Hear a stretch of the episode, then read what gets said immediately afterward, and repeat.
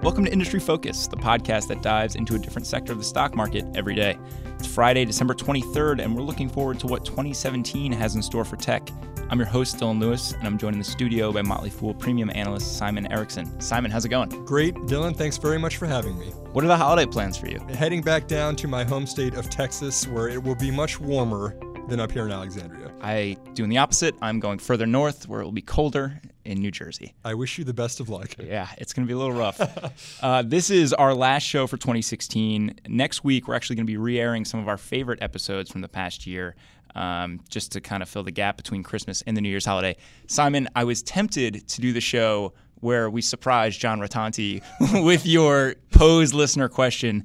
Um, ultimately, wound up with going something I shot with David Kretzmann about share buybacks and, uh, or sorry, stock-based compensation, and uh, seemed a little bit more relevant to tech. But that was a good time. We should I'm, do that again. I'm pretty sure my accent completely gave me away. It was really a terrible accent I tried for John, and I think he was on to me. Yeah, because he couldn't see you. He right. just could only hear this wild, hackneyed accent asking him a question about why he was wrong about value investing, I think. I think so. To yeah. be continued at a later date.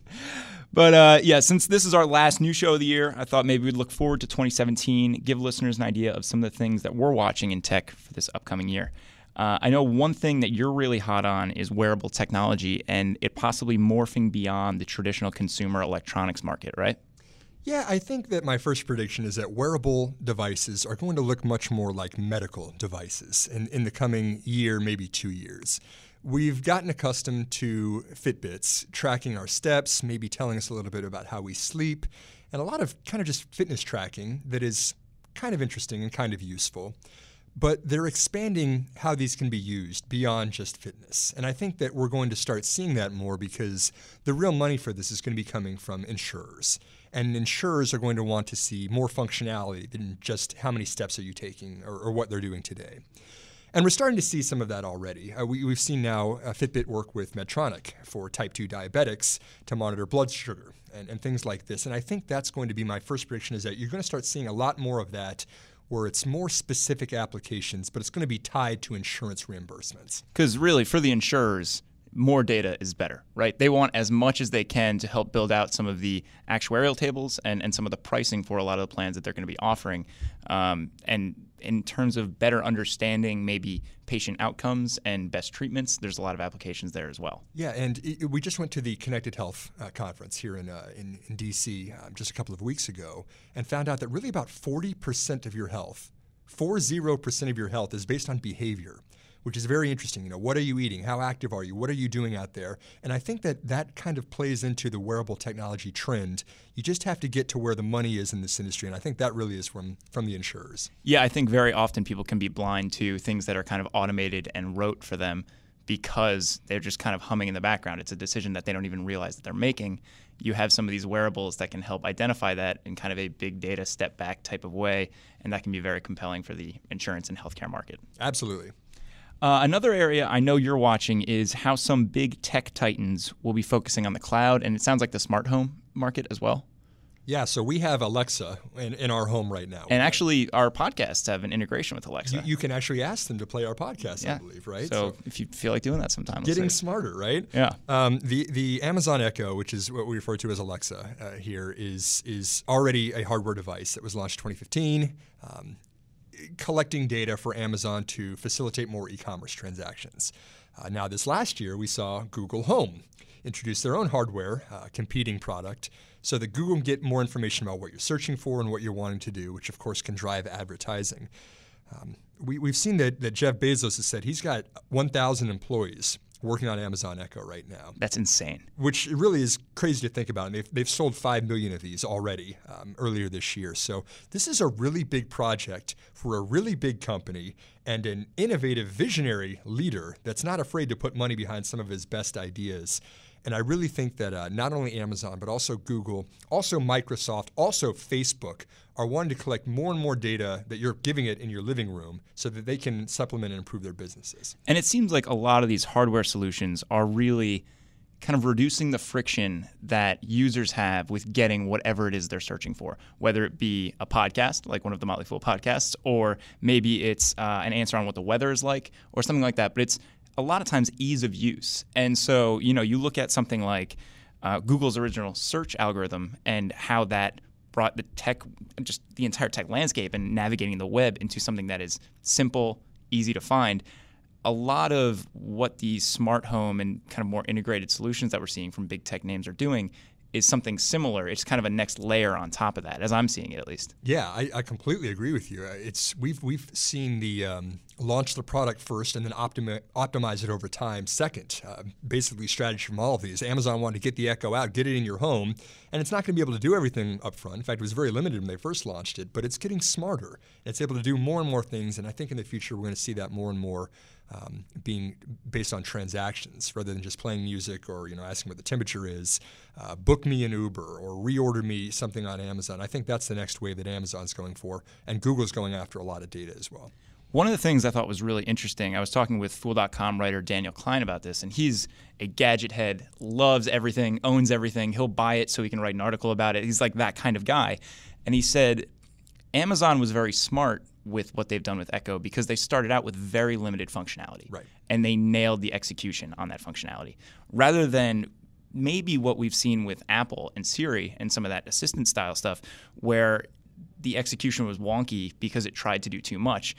So it'll be interesting to see how these different tech companies, from a functionality perspective and, and all the features that they allow here, um, continue to develop that because it seems like Amazon's been smart there in slowly rolling it out and building a ton of confidence in the capabilities of the device and the underlying software and then adding things as you know they're able to execute for users. Yeah, and it's a race right now, right? I mean, you, do you really need to have uh, Alexa and Google Home and everything else in, in your home? You probably don't. Um, you can maybe have them talk to each other and have an interesting conversation, but really, this is almost a, a winner take all for your living room again, um, which I think is is very beneficial for whoever whoever sells the most hardware devices and uh, is, is really going to win the data prize at the end.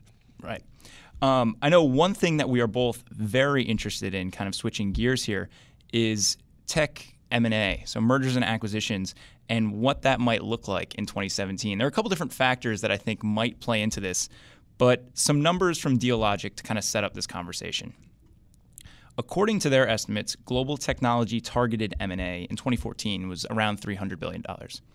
In 2015, it was nearly 700 billion. Wow. Year to date in 2016, it's around 530 billion. And for context, 2006 to 2013, total M&A wasn't above 300 billion once. my my projection here is that we will see tech M&A be more or less flat from 2016, maybe even go down. I don't think we're going to revisit that huge peak that we had in 2015. A couple different factors here on my end. Do you have any any thought for that? Money's cheap. Money's cheap. Uh, What's the interest rate look like the last several years? You know exactly. I mean, like so. Last week, the Fed announced it was raising rates for the second time in 10 years. Yep. Now, the federal funds rate, which is baseline rate for overnight bank borrowing, is at 75 basis points or 0.75 percent, which is up from 50 basis points. Fed officials indicated that they would be possibly interested in making up to three increases next year, which would obviously be more aggressive than they'd originally forecast. The market wasn't quite expecting that, and also projecting three hikes in 2018 and 2019. All of this is to say it will probably get more expensive to borrow. Capital is not going to be as cheap as it has been in the past, and I think that that will make some of these acquisitions a little bit tougher because very often they're financed by debt by some of these big companies. Yeah, it's it's an interesting dynamic I would say right now because if you go back to the, the early 2000s, it was all about getting a website. Uh, first, we had pets.com and every other .com that you could possibly get out there because the internet was blossoming. And uh, then, you know, you look maybe maybe seven years, seven, eight years after that, and it was all about mobile. And everybody wanted to be an app that was on your smartphone that you could access. And that was just completely the new business model. And I think now we're actually kind of slowing down on the producing new things because we've kind of overwhelmed what consumers can reliably handle as far as websites and apps. And I think it's going to be much more about how are they useful and who's consolidating that data. I think that's the third phase of the internet we're about to start experiencing. Yeah. Um, I, th- I, think one of the other things that might play into what we see with M&A moving forward is a lot of people look at the market right now and they see that it's fairly expensive, you know, in historical terms. So, you know, you look at the S&P 500's trailing PE, it's in the mid to upper mid 20s that's on the higher end when you look back over the past 90 years. Um, you know, historically, it's high single digits to you know low 20s with some some outliers here and there. Obviously, these are all broad stroke macro factors, and none of this scares me away from buying any individual companies. But it's all good to be aware of the general atmosphere surrounding the market. Um, I don't think you will continue to see the consolidation that you've seen, particularly in spaces like semiconductor industry and things like that, simply because it's going to be more expensive to borrow and valuations have already been pushed up because it's been so inexpensive to borrow for such a long time.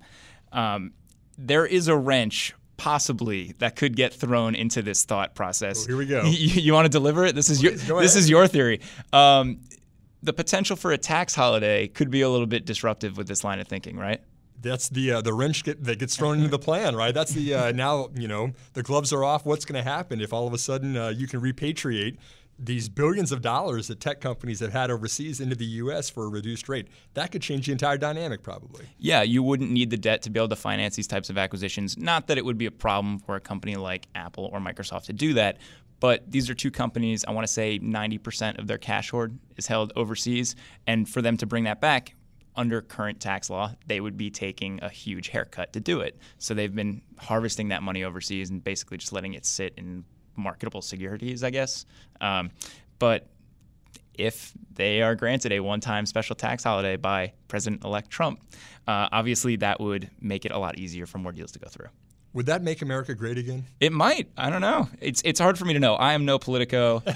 I am just a guy who they decided to give a weekly podcast well, to. well, I'm glad that you started the reckless predictions for this. I do think that the interesting part is that uh, obviously Trump has has campaigned a lot about establishing jobs in America, and of course, tech is a huge source of, of jobs in this country, and so a a tax holiday could theoretically provide a lot of that for him.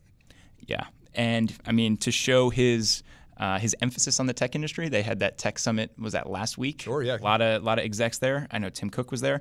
So um, he's clearly appealing to that group of executives and that industry. It will be interesting to see what the follow through is there. Obviously, like we said, something that could disrupt that process and uh, that line of thinking with M and A trajectories. But um, something we won't know for sure and just kind of have to watch. Indeed. Any other things to watch for 2017? Anything that maybe uh, on your dashboard? Well, I've got two reckless predictions for M&A while we're talking. Love it. I, this is this is the crystal ball that, that is always cloudy. We never know where it's where it's actually going to hit or not. But just for the show here for you, Dylan, I, I came up with two reckless predictions of, of M&A acquisitions. I appreciate I could see happening in, in the future. And emphasis on reckless. yes, and, and any hate mail from our listeners directly to your inbox, right? Yes, that's dlewis at fool.com. Okay, just- or industryfocus at fool.com if you feel like hitting all of us. Yes. Um, the uh, th- these are again highly speculative. You know, I don't invest any. I don't recommend anybody go out and, and buy these based on this. But just two things that I that I do see that are very interesting out there. Uh, my first reckless prediction in the tech M and A space is IBM acquiring Splunk.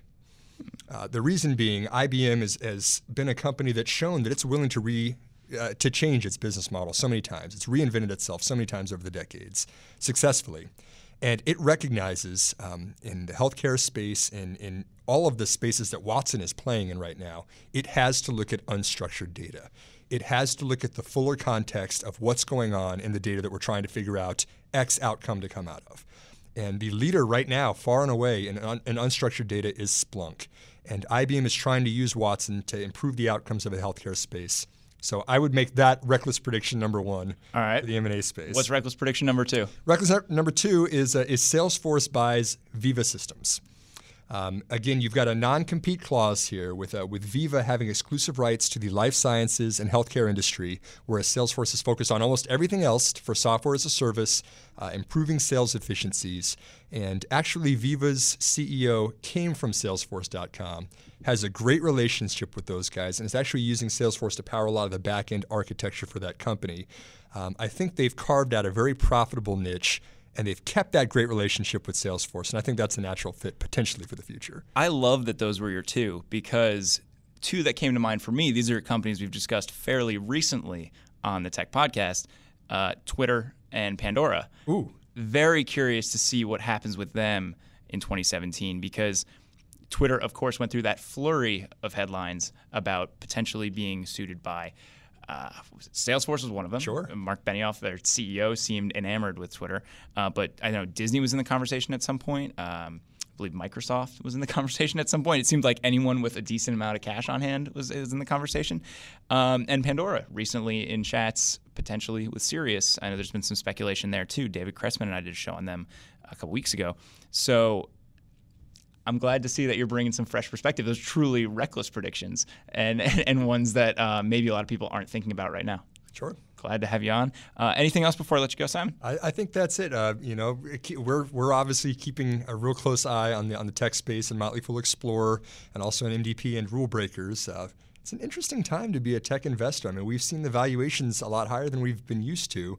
But on the other side, these companies are doing some pretty innovative stuff out there. Uh, continues to make our jobs very interesting and a lot of fun. And it's a lot of fun to talk about. I'm sure I'll have you on the show plenty of times in 2017. Uh, thanks for having me today, Dylan. well, listeners, that does it for this episode of Industry Focus. Uh, just a note before we sign off. Um, I want to let our listeners know about our holiday philanthropy drive. This year, we've partnered with Growing Power to bring sustainable food and employment to at risk communities around the United States.